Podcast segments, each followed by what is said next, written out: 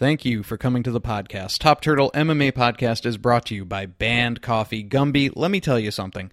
I was having a rough day last week. I was sluggish, couldn't get through my job. What did I do? I took some Banned Coffee right to the face, three times the amount of caffeine as a normal energy drink, and I felt great. If you're having trouble getting through your day and you're also a coffee drinker who enjoys a bold taste and a fresh aroma, what are you doing with your life? Get yourself Banned Coffee. Go to bannedcoffee.com, enter in promo code TopTurtleMMA, all one word, and get yourself 20% off your order. Banned coffee is the world's strongest coffee. So good, it should be banned. I came up with that tagline, very proud of it. We are also brought to you by Sisu Mouthguard. Sisu makes the world's thinnest, most lightweight, and durable mouthguard. You can talk, you can breathe, you can drink, all with the mouthguard in your mouth. If you do a high impact sport or activity, you're going to want to get the Max Guard, but head on over to sisuguard.com and find the right mouthguard for your sport or activity. Sisu mouthguards and Banned Coffee brings you this episode of Top Turtle MMA Podcast, which starts right now.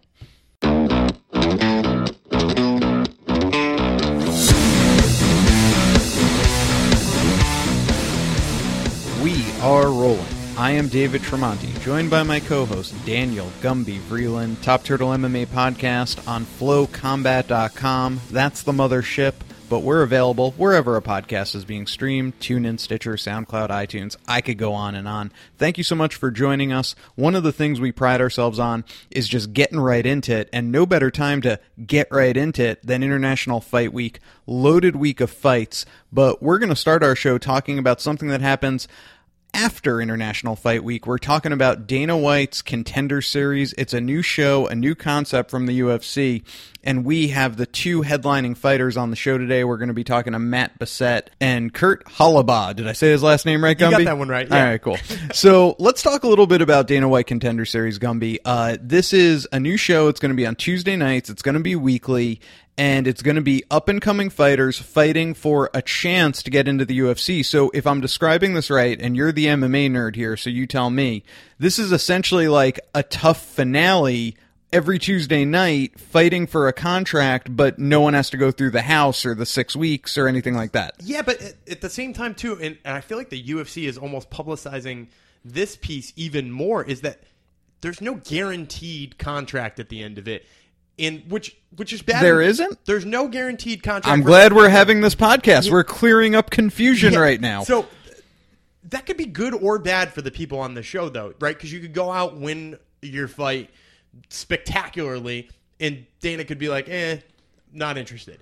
But at the same token, those guys who win the Ultimate Fighter, you often hear complaints about how that Ultimate Fighter champion contract is, is kind of like pigeonholing you into how much money you can make because that contract's decided before the show starts. When you win, you just sign on the dotted line. So like they still have some negotiating power afterwards. I don't know how much leverage you feel like you have over Dana White after having an exciting fight on Fight Pass though. but does anyone really have leverage over UFC contracts these days besides Conor McGregor? Okay. Yeah, well, I mean Demetrious Johnson doesn't. So Well said. Um, so what do you make of it being branded as Dana White's Contender Series? Does that bother you at all? Well, it, it doesn't because I uh, I watched what was it the Nevada Athletic Commission Hearing? whatever- yeah, Yeah. hearing whatever. So I think there was somebody getting suspended that day, so I was interested in it, and uh, I found out that Dana had to actually apply for a promoter's license to run this. So this is actually separate from the UFC. He's not underneath the UFC promoter's license. This is almost like he started his own fight org. And the UFC has also made clear that these aren't UFC fights. So if you're, you know, tallying up your UFC record, you can't add in the one win you had on Dana White's Contender Series. Uh, so are they considered amateur fights? They are then? pro fights still. Okay. Yeah, because Alright, so they'll be because full he went out three- and got yeah, because he went out and got his promoter's license, Mm. even though it's going to be in like a closed off gym with like a hundred people plus Snoop Dogg watching. Right. E- even though that's true, it, it's still a pro fight and it's still for an organization, just not the UFC. Well, that was going to be my next question to you. Uh, it was announced that Snoop Dogg and Urijah Faber will be provi- providing alternate commentary on Fight Pass. What did you make of that? Uh, I think it's cool because it's alternate. You know, like so a lot of people when they heard Snoop Dogg's commentating, like lost their fucking shit. But it's important to remember that this is like an alternative feed, which is something that the UFC's been trying to do more and more with Fight Pass, is allow you to like select announcers, select what corner you're going to listen to in between rounds, and they've kind of been slow to to getting it to actually being used. But I think this is the first time they're going to try it because it's on a smaller scale. It's easier to do with the, the sound of the audience and stuff like that completely gone. So I like it as an alternate. I, will be interested to see who they actually have for the, the actual feed um, as opposed to the Snoop Dogg Vapor feed. Yeah, I well, I'm a huge Fight Pass fan. Obviously, I mean, you would expect that from two people doing an MMA podcast in a basement somewhere. But uh, you know, the uh, the fact that now there's this alternate commentary, it's like an extra feature. I really like it. I like when Fight Pass adds its own original content, not just the tape library. I love the tape library, mm. don't get me wrong, but the original content that I actually have a reason to tune into Fight Pass on a Tuesday night, and then you stick around. You know, the contender series ends, and it's like, hey, I'm already in this app on my Roku. Let me go to the Pride library. Yeah, it, it, it's really a smart way to get people into it on other days of the week, too. I think doing it on a Tuesday rather than like a Friday or Saturday was a genius move on their play. I love. I'm reading the press release right now, and it's always like, you know, UFC's digital subscription service has 7,000 videos and 70 million hours of content. You can find a robust lineup, including Dana White's looking for a fight, The Exchange, and The Third Degree. Why is The Third Degree always mentioned? There are two episodes on Fight Pass, and it's Kyra Gracie going around to different gyms, filmed like four years ago. That must have gotten like a million hits because they list it in all their press releases. It's probably because it's Kyra Gracie. well, that's another story for another day. Uh, is this going to replace the Ultimate Fighter? Do you think? Uh, I I know that they've been throwing around the idea of getting rid of the Ultimate Fighter for a while, mostly just because uh, I, I, mean I think the the brawls in the house and the arguments in the house have run their course, right? Um, mm. You know the when I watch The Ultimate Fighter, that's like the most upsetting episode to me, where they show like the dudes getting drunk and throwing down in the house. So I think that this is like a smart way to get people interested. It'll be interesting to see how much of the background they give on the fighters before they fight. Because if they give a little bit of it, it, it will give you that feel where you're getting to know a new contender. I really like in the these recent seasons of the Ultimate Fighter, they give the fighters a camera and you see their home life. Oh, they lo- just tape it themselves. That flyweight episode. yeah, it's kind of raw, if you will. I'm going to expect something similar here because no one's going to know these fighters, mm. so I'm guessing they they go with that. Um, all right, so let's go to our interviews now. I think we've talked enough about Dana White Contender Series. Let's actually actually hear from the two people pegged to main event the first episode. Two very exciting uh, up and coming fighters in independent promotions. Kurt Holobaugh comes from Titan, of course, and Matt comes from CES. Very exciting matchup, and we will play you those two interviews now. Matt up first. And I would be remiss not to remind you that these interviews are brought to you by Banned Coffee. Banned Coffee makes the strongest coffee in the world. Head on over to bannedcoffee.com. Enter in promo code TopTurtleMMA for 20% off. Banned Coffee brings you our interviews with Matt Bessette and Kurt Holobaugh. This is Daniel Gumby Vreeland here with Flow Combat MMA's Top Turtle podcast. We have the pleasure today of speaking to the Mangler, Matt Bessette, who fights Kurt Holobaugh at Dana White's Contender Series 1 on July 11th. So, Matt, you've been dominating opponents in CES MMA for about two years now. It seems like impressive finish after impressive finish. Was there ever a point in time where you started to get worried that the UFC call wouldn't happen? Uh, actually, quite the opposite. I knew I was getting closer and closer uh, with each performance. Um, you know, because I'm, just going out there and, and I'm, I'm wowing everybody. So it was just a matter of time. Yeah, absolutely, and, and especially those last two finishes too. They they seemed like uh, you know they were really the type that get the the brass on the uh, on the radar. Yeah, those, those are fun fights. yeah. Uh, anytime I get to, to scrap and uh, you know even if it's a little bit of blood um, that's spilt in from me or the other guy, uh, it gets me going.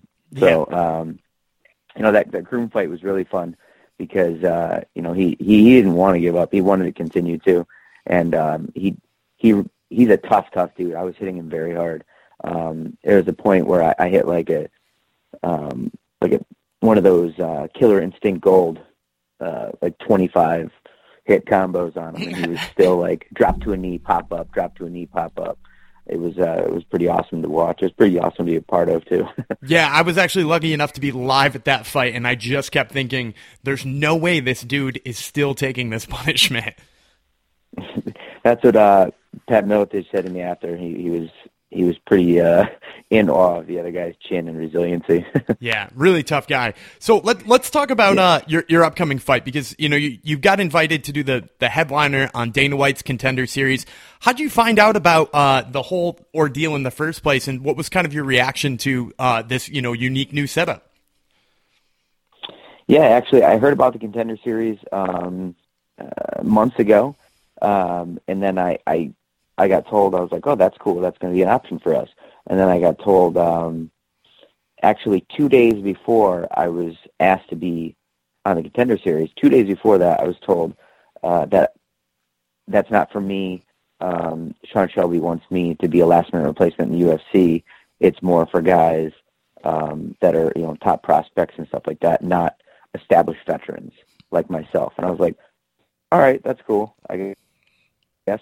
Um, I just that means I just got to be ready and stay light for a last minute replacement call. Cool, fine. And then two days later, I get the call saying they want me to be on the show. So I'm like, all right, can't say no to an opportunity. That's awesome.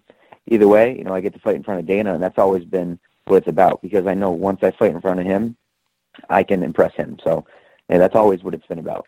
And, and and you know, so between those two options, you know, being a last second replacement on a card like Long Island or or in, somewhere in the area, between the, that and the Dana White Contender Series, this one almost seems like a better option, being that you know you have the time to prepare and you have the time uh, to you know put in for an opponent that you're ready for. Yeah, as far as um, being ready, I'm usually always ready to fight. I'm always um, doing my sprints. I'm always in shape to fight three five minute rounds. Um, that being said, it is a little easier to prepare once you get um, more time. But I think what's really great about it is it's the first contender series, um, so everybody's going to be talking about it. Um, I'm headlining, which is a huge deal. And uh, Kurt's already fought in the UFC, and he was the Titan FC featherweight champ, is a lightweight champ, and uh, I'm a world champ as well, seven straight finishes. This is a huge deal.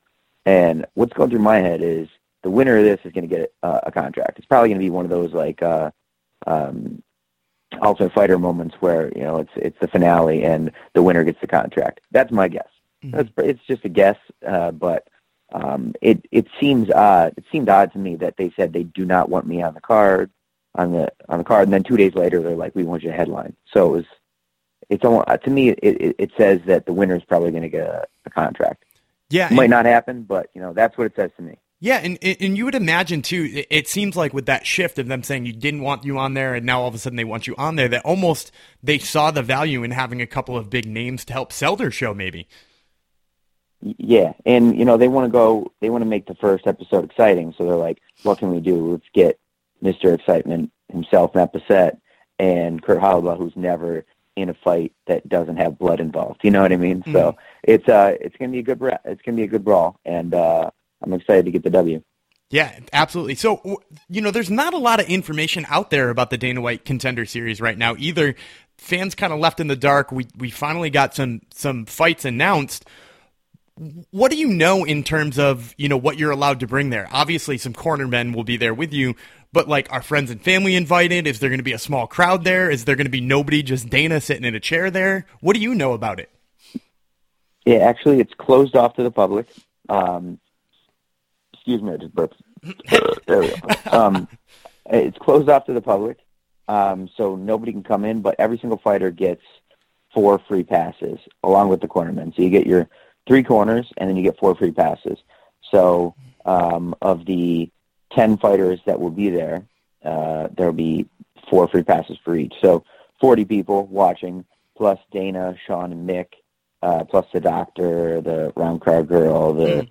the referee. So maybe like I don't know, maybe 60 people total. And if Dana wants to get, bring a few guests, you know, there's not going to be a lot of people at all. It's probably going to be a quite a, a pretty quiet room. Yeah, and is there like a weird feeling to that? Because I mean, you fought in front of some really, really large crowds, either in CES, uh, you know, your fight at Mohegan Sun at Bellator was, you know, packed to the rafters.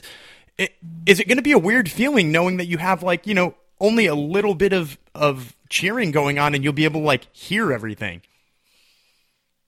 I don't know. I'll let you know. Yeah. uh, I've I, I've had a, a lot of experience, um, so I can kind of tone out what's going on around me and focus on the fight. Mm-hmm. Um, and whenever the fight starts, all I'm thinking about is the finish.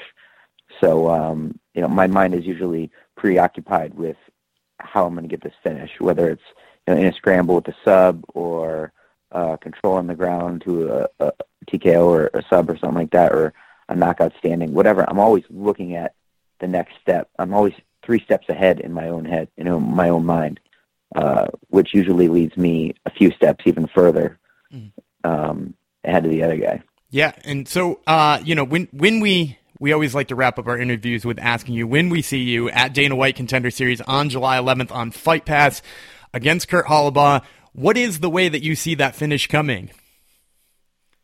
Um, just like you said, you know, he's never been finished, which is a um, a testament to you know how tough he is. Um, but it's when you're unconscious, it's it's hard to uh, say that. You know, it's easy to say that I didn't tap or um, I didn't give up. So uh, one way or the other, I mean, I'm I'm going to go for the finish, and I'm going to try to um, make it a, really definitive finish. I'm trying to get the knockout, or I'm trying to get a, a submission. Well, and we uh, we're all very excited to see it. Uh, once again, Matt Bessette fights Kurt Holobaugh at Dana White Contender Series One on July 11th. Matt, we thank you so much for the time. Yeah, thank you, sir. You have a good day, man. This is Daniel Gumby Vreeland here with my co-host Dave Tremonte with Flow Combat's Top Turtle MMA, and we are speaking to Kurt Holobaugh, who fights Bessette at Dana White Contender Series 1 on July 11th. Uh, Kurt, of all the people on Dana White's Contender Series in the first episode, uh, you're really the only one with UFC experience. Uh, do you think that, that gives you an advantage in the fight against Bessette? Um, yeah, you know, maybe it maybe it does a little bit. Uh, you know, that just shows that I've already fought at the highest levels of this sport, and uh, you know, hopefully I can take that over and uh, use that to help me prepare. Yeah, and so you know you have fought at the highest levels. You've been on a UFC show. You've fought in Strikeforce. Titan obviously has got quite the following now. Uh, do you feel like the environment of this gym, which you know probably won't have much more than like hundred people there, will kind of take away from the fight or take away from the environment? Um, I really don't think so, and the reason why I don't think it will is because you know everybody that's uh, familiar with the UFC and is familiar with the Ultimate Fighter, they see this gym on TV.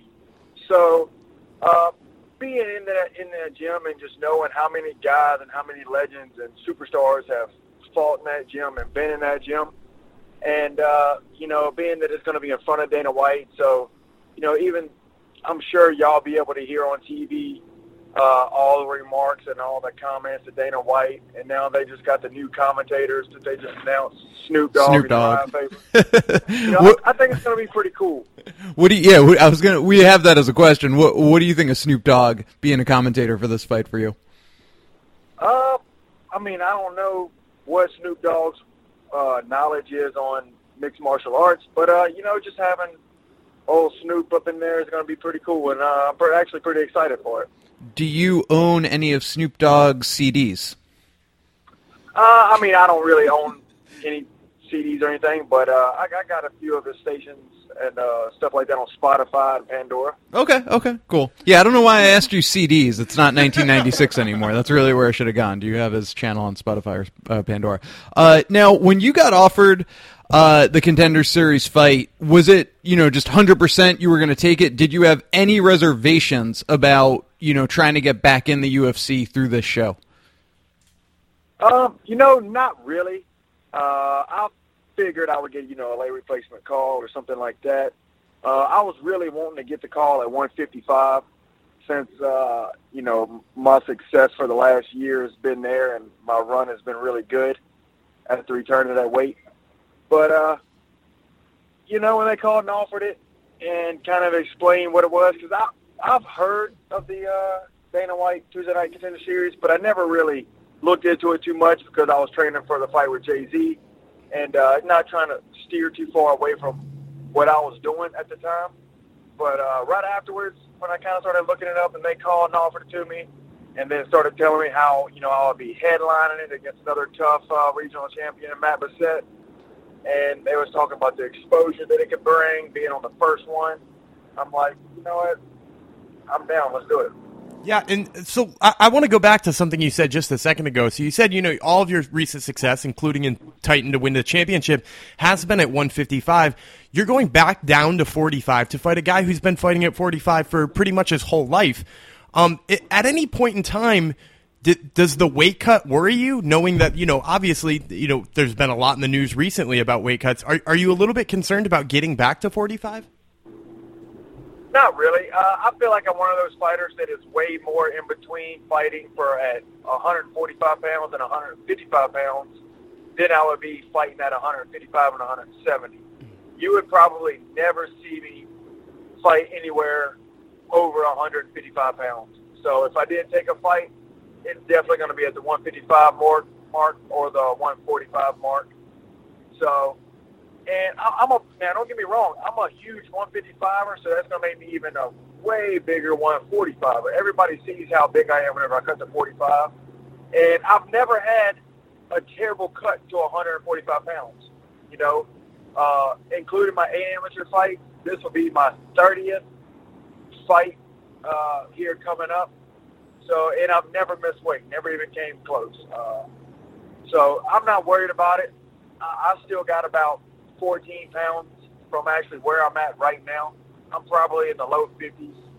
I've done hit, you know, 54, 53 after some workouts here recently. So uh, I'm not very worried about the weight. I know it's going to probably be a big advantage for me, actually. Yeah, and, and you're you're 100 percent right there too. Bessette is uh is definitely not what you would consider a, a large 145 or even let's talk a little bit about his style because in if you've watched his last couple of fights, they've been absolute brawls for the CES title. Is it something that you sort of expect in this fight that he's going to come forth trying to brawl with you? Uh, yeah, I think he'll probably try to do that for a little while, but I think eventually he is going to start looking to try to get the takedown. Uh, because, I mean, it's no secret. All the fights that I've lost have came from, uh, you know, good wrestlers that take me down and, you know, try to point me out. Mm-hmm. But uh, you know, you can even see against in the last fight against Jay Z, uh, the fight against Joe Dennis, my wrestling has improved. So if he wants to try to go that route, uh, you know, I'll welcome him. You know, I'm actually a BJJ fighter myself, so mm-hmm. um, I have way more wins by submission than I do knockout, and that's just because of the simple fact that guys always look to put me down and find themselves in trouble when they get me down there. Looking at uh, Bessette's last couple of fights, two of his wins have come via heel hook. Is that an aspect of his game that you've potentially thought about or trained for, uh, knowing that you know he, he definitely has some leg lock skills? Yeah, and uh, you know I, I don't have a problem with anybody going for leg locks. I've never been uh, heel hook, leg lock, ankle locked, or knee barred in uh, you know my MMA career. And you can go back and look at fights, and I've I've fought some tough guys that really uh, that are really good at it. You know, I fought Erik Marriott, who was an Ultimate Fighter. I can't remember what season, but he was a contender on Ultimate Fighter, and uh, you know he was really good at leg locks and stuff like that. And he was going for him and going for him. And a lot of times when guys go for stuff like that on me, you're only putting yourself in trouble mm-hmm. because I defend well and I can punch you in the face. Yeah, so, that, that even, definitely uh, is the uh, downfall of leg locks in the MMA game. Yeah, absolutely. That's why I mean, if somebody has a clean if they can pull it pretty cleanly and not get hit or not take damage, you know, that's one thing. But a lot of times when guys are doing it, they're doing it pretty desperate and leaving themselves open. That's why you don't ever see me try for heel hooks or anything in a fight because I just rather stay on top and punch you. You know, uh, and I even fought that guy, uh, Frodo Kostolaev, in mm-hmm. Russia, who was a really good sambo mm-hmm. and uh, leg lock specialist. And, you know, I was well aware of that. Training for Jay-Z, we knew Jay-Z has a lot of power in his right hand and goes for a lot of heel hooks and leg locks. Mm-hmm. Uh, you know, so that's another reason why I kind of took this fight against Bessette because I didn't have to change anything up. I was already just in training camp for Jay Z. Jay Z's style coming forward is kind of like his. You know, he throws Jay Z throws the right hand a lot, and Jay Z goes for heel hooks and stuff like that. So I figured, you know, why not? Let me just stay in the training camp. Uh, I would be at like 11 or 12 solid weeks of training for Bessette. and you know I know I'll be ready for sure. Yeah, and that that makes a lot of sense too. Him being an opponent that's very similar to the ones you fought. You you've talked a little bit about getting out wrestled and sort of getting out pointed. You know, th- in this this series, there there's been noted that you know a, a win doesn't automatically get you into the UFC. You know, it's not like the Ultimate Fighter in those regards. So my question sort of here is: is it important to know that you almost need to be exciting here, or do you think that that's a benefit to you because it, it, it lends to your style better? Yeah, uh, for one, it's definitely a benefit for me because I don't think I've ever been in a boring fight, even when I fight wrestlers or guys that are not very exciting. I, I'm the type of fighter that can still make that fight exciting. So uh, I think it's going to benefit me a lot, and I think Matt Bessette's style is basically the same. So uh, I think that's why they wanted us to headline this event because, you know, there's no doubt about it. I think we're going to be most definitely the fighter night. Yeah. We're two guys going to give you a fight like Forrest Griffin and Stephan Bonnar. It wouldn't surprise me if they if they sign both of us after this because I'm pretty sure the fight's going to be damn good. Absolutely. So, and uh, you know, you you've predicted that it's going to be a damn good fight, but do you have a prediction for us on how this one ends at the end of uh, Dana White Contender Series one on July 11th? Uh, you know, I think I do. I think, uh, you know, I'm just going to put a lot of pressure on him, and you know, I'm gonna start landing way too many punches, and I'm gonna wind up getting the TKO. Uh, probably early second round. There you have it. Kurt fights Matt Bessette at Dana White Contender Series, the first episode premiering on July 11th. Kurt, uh, it's been really interesting catching up with you. We're excited for this fight. Uh, we think it's a really good uh, style fight, and uh, we like the concept, and, and we wish you the best of luck in this. Yes, sir. Thank y'all. Thanks for having me. There you have it, Gumby. Kurt Holobaugh and Matt Bessette. Yeah, uh, it was interesting to hear both of them say that they were pretty confident the UFC was going to call anyway, because I feel like that's probably the minority of the show, but that that's probably why they're main eventing too. Yeah, I'm very excited by this uh, concept, and I look forward to the first episode. And we will actually talk to the main eventer of the second episode in just a minute. But I thought, with it being International Fight Week, we should talk a little bit about UFC 213. Yeah, The- so- which is a banger of a card. yeah, it's a nice card. Not a great card. It's a nice card. it Oh, is. I don't, I don't know. I think it's it's damn good. Anyway, you go. All right, well, here, let's talk about it right now. Let's suss it out. Uh, it's headlined by a rematch of Amanda Nunes versus Valentina Shevchenko for the women's bantamweight title. Shevchenko, the challenger, is uh, riding a two-fight win streak. She beat Holly Holm via unanimous decision and then got an armbar submission win over Julianna Pena earlier this year. Her last loss was to Amanda Nunes back in March of 2016, so she is two and one in her last three. Amanda Nunes, the champion, the lioness, is riding a five-fight win streak. She's coming off a TKO of the former queen of the division, Ronda Rousey, back in December of 2016. Beat Miesha Tate before that to win her title. Had the win over Valentina Shevchenko to become the uh, title challenger.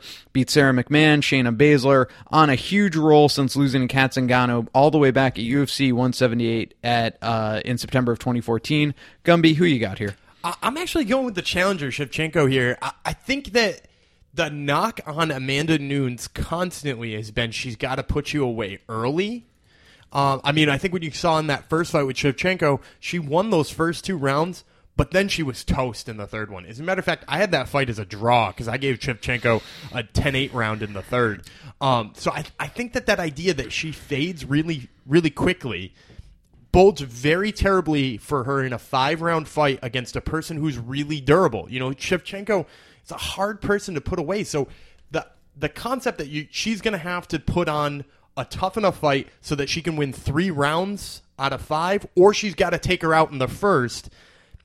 It- just closes too many doors for Amanda Nunes for me. I agree with you completely. Um, you know, I could see Amanda getting a knockout just based on the power, but Shevchenko is a very savvy striker, one of the best strikers in the She- division. she's more technical, definitely, and she's going to stay away from that power hand early. and she has a sneaky submission game, so I don't think Nunes will really try to draw her into deep waters on the ground. I don't think, at least. Uh, but I do believe, just based off that third round of their first fight, it's funny to think that the challenger actually has the better chance as we get into the championship rounds of four and five. And you know what? Vegas has this very close indeed. Uh, minus 105 for Amanda Nunes in most sports books, minus 115 in most sports books for Valentina So, Shevchenko. so that means that means the books are even seeing Shevchenko as the favorite here, yeah. which uh, so rare.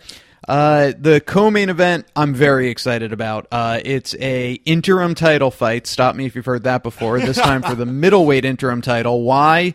Because Michael Bisping and Georges St. Pierre couldn't happen yet, so let's just give away an interim title. Not mad at it though. I'm happy for Robert Whitaker, friend of the show. It's going to be Robert Whitaker versus Yoel Romero. Yoel Romero uh, is just a Cuban destroyer. Uh, he's coming off a what I would call violent flying knee win over Chris Weidman back at UFC 205 in November. Beat Jacare Souza before that via split decision, somewhat controversial. Some people had it for Souza. Beat Lyoto Machida, really beat the crap out of Lyoto Machida. And then, of course, the Tim Kennedy Stoolgate before that. All told, Yoel Romero is riding an eight fight win streak, wins over Brad Tavares, Derek Brunson, Ronny Markes, and Clifford Starks. Uh, the guy is an absolute killer, and it's scary to think about if had he come to MMA at a younger age. Uh, Robert Whitaker also on the uprise here. You know, he has really truly become the biggest star in uh, out of Australia. Uh, he is carrying the Australian flag, and he is coming off a big win over Jacare Souza, TKO head kick back in April of this year. Beat Derek Brunson before that. Beat Rafael Natal before that. Whitaker himself is on a seven fight win streak. This is a great uh, matchup, Gumby. Who are you picking here? I'm going with Robert Whitaker, and you can call me crazy on this one, but I just think uh, in, in MMA math never works. Get get that straight off the first place. But if you look at the way the two approached Jacare Souza, I, I- think that if you use that as a, a model to figure out who's going to win this fight, it's clearly Robert Whitaker. Because if you look at Jacare versus Romero, Romero couldn't quite get Jacare down. There were some moments where Jacare seemed like he was getting the better of the grappling exchanges. Jacare tried to grapple up Robert Whitaker, and he got tossed aside like yesterday's garbage. You know, if Romero tries to grapple Whitaker, R- Whitaker is going to throw him away. And I think Whitaker, again, is more technical on the feet than Romero. Does Romero throw with power? Is there a chance he knocks him out? Absolutely. But I just think Bobby Knuckles is going to keep that forward moving pressure. And, and doing that against a guy who's bigger and has a ton of muscle mass, I, I just imagine that Whitaker in the later rounds, too, here is going to be the fresher, younger, faster fighter. I think that's pretty well said. I don't disagree with anything you said. Whitaker, the minus 135 uh, favorite, so to speak, but Yoel Romero, uh, you know, really just a slight dog at plus 115, plus 105 in a lot of sports books. Um, it's a great fight. I'm really looking forward to it. All right, third from the top, you have Daniel Omielanczuk versus Curtis Blaydes. Why should anyone care about this? people should care about this because I think, uh, honestly, Curtis Blaydes is probably one of the best prospects of the heavyweight division and most likely to rise. The dude's only 26. He's two and one in the UFC. Uh, if you don't count them overturning him popping for marijuana, uh, he's actually two and one, one in the UFC with two TKO victories and his only losses to Francis Ngannou, who I thought he looked decent against in the first round. All right, fair enough. And uh, who are you picking? I- I'm taking picking Curtis Blaydes. He should be a massive favorite against Daniel Omielanczuk. He's going to take him down and pound him out. I would say one round, maybe the beginning of the second. All right, that's what I thought. I just want to make sure I was keeping you on your toes. Omielanczuk is a plus 500 dog. yeah, okay, that sounds right. you can get Curtis Blaydes as a minus 700 favorite. Um, this is a fight I'm very excited about. You have Jim Miller versus Anthony Pettis. Pettis is returning to 155 just because that cut was too brutal to 145. Who you got there? Uh, I'm leaning towards Jim Miller just based on the fact that I mean, how has Pettis lost recently? Uh, he's been r- out wrestled, grinded up against the cage, Yeah, and what is Jim Miller freaking stellar at doing? making it a dirty fight Yeah. and grinding people up against the cage. Yeah, he's and not going to fight Pettis make- at distance. right, Uh, making it a and- brawl. And, and if he gets inside, he gets him into a brawl, or if he drags him to the ground, I mean, it's over. Jim Miller is going to out wrestle Anthony Pettis here. All right, I'm going to go against you on that one. I agree. I think that's probably the way to, to go, but I feel like Pettis has something left in him, and I want to see a return of a lightning fast Anthony Pettis The head kick. Pettis. Yeah. Yeah. and so I'm just going to go out on a limb and, and say that's what we see. But you know what? Maybe it's not a limb because he's favored in Vegas as a minus 235 favorite, but you could get Jim Miller for a lot of good reasons, like what you just brought up as a minus, or sorry, a plus 195 dog. Plus 195, that's almost two to one. Yeah, you're getting two to one on your money there, and that's smart for a guy uh, who's fighting Pettis, who's on like a three fight losing streak.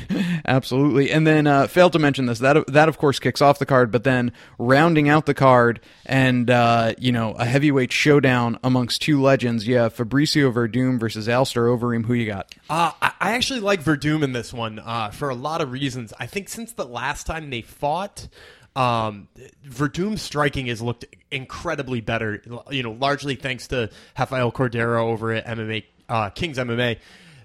The fact that he his striking has gotten better, and I still think he's a better grappler than Overeem. Uh, he probably learned his lesson fighting Stipe, knowing you can't rush in against a guy who strikes better than you.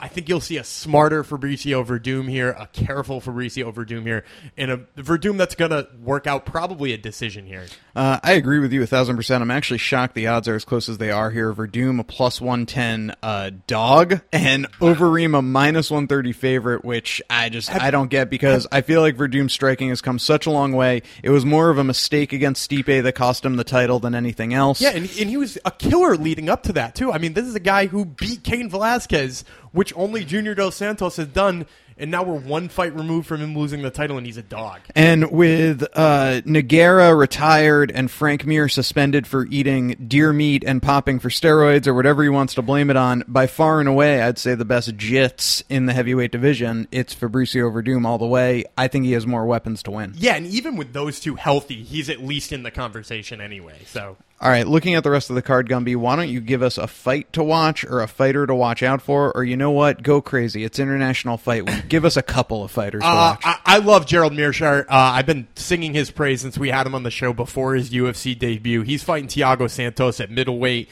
Um, he's a Duke Roufus product, and he is he's just been on a freaking spree right now. Meerschaert, the plus 115 dog. Thiago Santos, a minus 135 favorite. Yeah, it's awesome that you can get him as a dog too, because if you looked, he just beat a grappler by out grappling him. Uh, he he's beat the shit out of strikers. I mean, this is a guy. This is a guy who can beat you just about anywhere. So, uh, really looking forward to him fighting Santos. Uh, another one that you should definitely watch. Never miss a Rob Font fight. Rob Font, super super exciting. He's fighting uh, Douglas Silva de Andrade at bantamweight. Uh, that'll be on the Fight Pass part of the card. Um, so if you've got Fight Pass, which you should, tune in and watch him beat the shit out of somebody.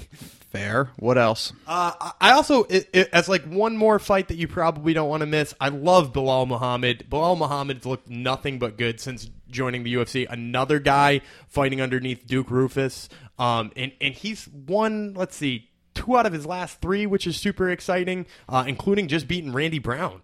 Belal Muhammad, the minus 150 favorite to Jordan Mein, the plus 130 dog. Taking it back a step, Rob Font, a very heavy minus 280 favorite over Douglas Silva de Andrade. He's a plus 240 dog. Yeah, so uh, they're both favorites. Uh, I'm a little surprised Muhammad is against Jordan Mein because Jordan Mein's kind of got the bigger name. But all three of those super exciting to watch, uh, and will definitely get you jacked up for the pay per view. So I was going to just round this out. We spoke about the fights themselves. Now let's talk about this being the main event of uh, Uh, fight Week, and this is why I said it's. You know, I like the top two fights. Don't get me wrong, but as a whole, it does not have the Fight Week excitement that I think we've seen in the past couple of years. But is that just because you want that like blockbuster esque main Yeah. event? Yes. and, and that's just what it's missing, right? Like all the the rest of the cards got it all, right? Like fight week, you got to have Jim Miller, right? Have to have Jim Miller. He's always on fight week. You you need to have like an Overeem Werdum esque heavyweight matchup. That's exciting.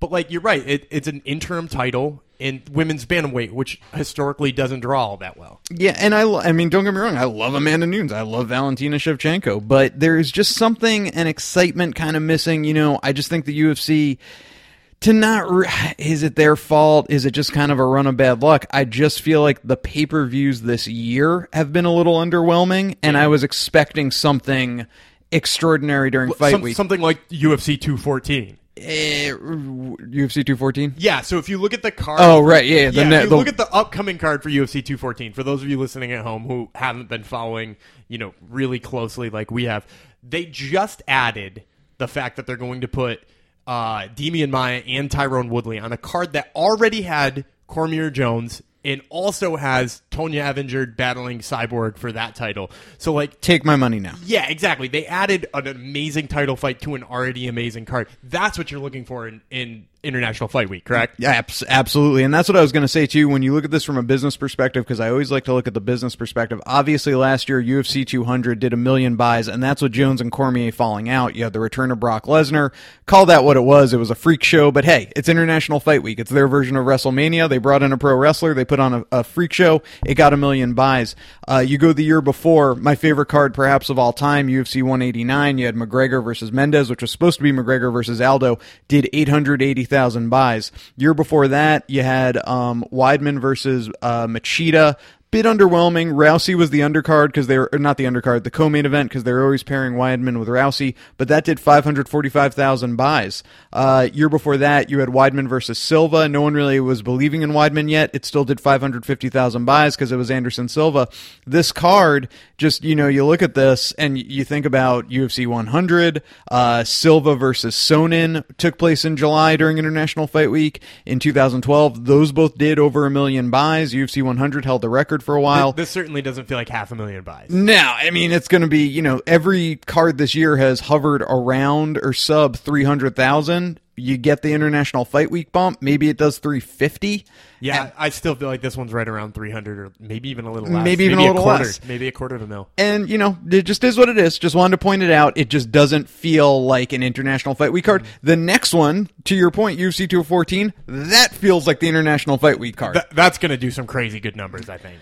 All right, let's cut now to our interview with the second, uh, or not the second. He, he will be on the second episode of Dana White's Contender Series. So not this coming Tuesday, but two Tuesdays from now. Uh, and that's Sean O'Malley, who fights out of the MMA Lab in LFA promotion. Yep. So we got a chance to catch up with him. We'll play you that interview right now. We're going Dana White Contender Series crazy here. Three of the fighters featured in the first two main events, and this interview is brought to you by Banned Coffee. Banned Coffee makes the world's strongest coffee. Head on over to bannedcoffee.com, enter in promo code TopTurtleMMA for a 20% discount. Banned Coffee brings you our interview with LFA fighter and Dana White contender main event fighter Sean O'Malley.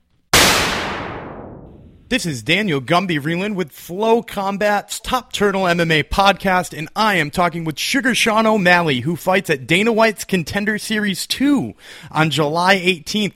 Uh, Sean, uh, your recent KO at LFA 11 went viral. Uh, spinning heel kick knockout of David Nuzzo. Uh, was that a kick you throw often, or was it just the right moment for that kick? Uh, no, yeah, it's a kick I throw. I've thrown it in practice. I've thrown it on the mitts. I've thrown it sparring. So it just happened to be right there and open, and I I let it go.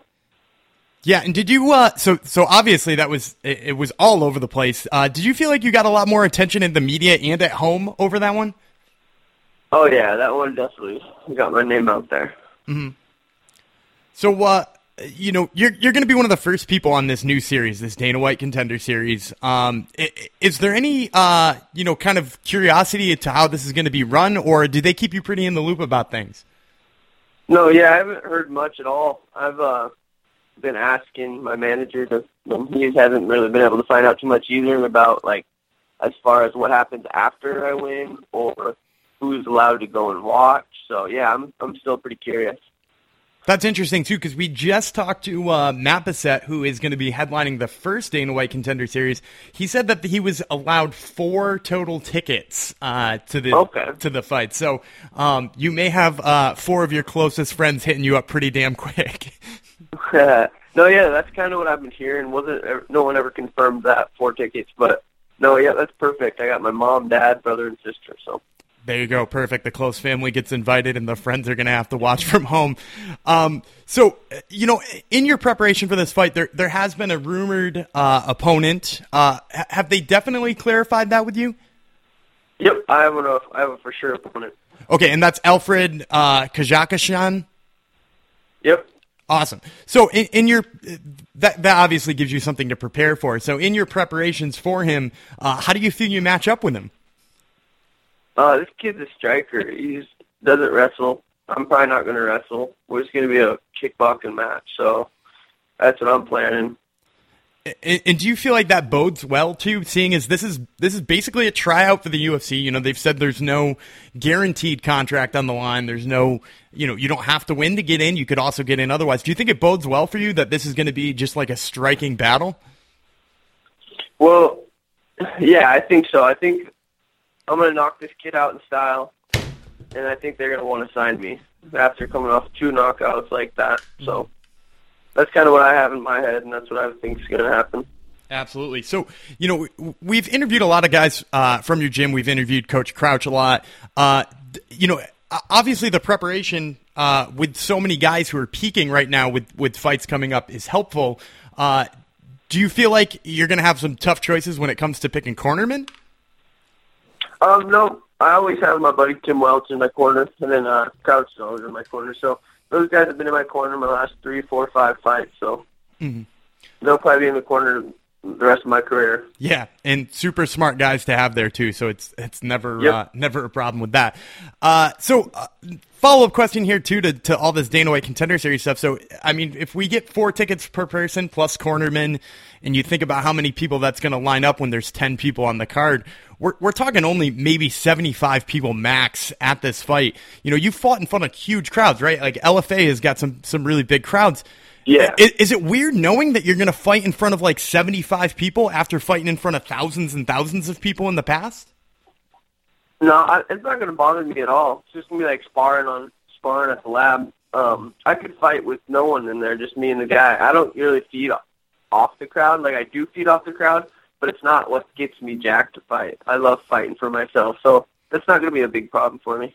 Yeah, and okay, so that that's good that that it's not like uh, you know any additional you know worry about getting jacked up. But is there any additional Right. pressure knowing that all of those people are are people who hold the future of your career? You know, because before you're fighting in front of large crowds, right? And it's just people who paid to get there and are super excited. But this is like five or six guys total watching you as fans who are looking to determine what happens to the rest of your career. Any additional pressure there? No, I'm not going to feel any pressure. I'm not worried. If I lose this fight, I'm 22 years old. I'm back to the back to gym and train, and I'm going to do this for the rest of my life.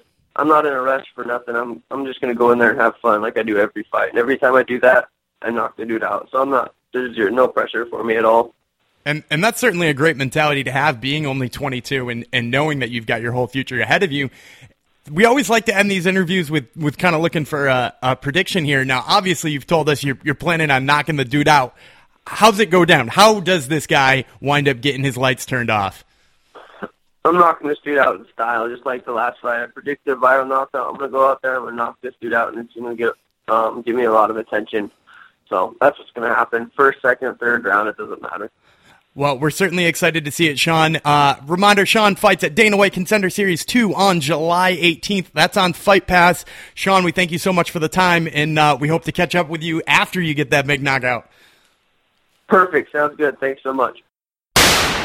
There you have it, Gumby. Sean O'Malley. Yeah, I, really liked his uh, fresh perspective there. You don't hear so many twenty-two year olds acting that mature, saying you know he knows this isn't his last chance. He's going to have many chances, so there's not a lot of pressure on him. But uh, if he performs anything like last time, he won't need another chance. All right, rounding out fight week, uh, you have the Ultimate Fighter finale on Friday, July 7th, uh, the night before UFC 213. Hey, they didn't do an extra card on Sunday night like they've been doing. Yeah, they. I see they went with two cards this time. I actually think that's better because even me at the end of International Fight Week, and dude, I watch a ton of MMA. You're dying. Right, like I watch, you know, Russian MMA, British MMA, Brazilian MMA, whatever's on that weekend. I watch. E- even at the end of that, I was like, at 36 fights, I was tired.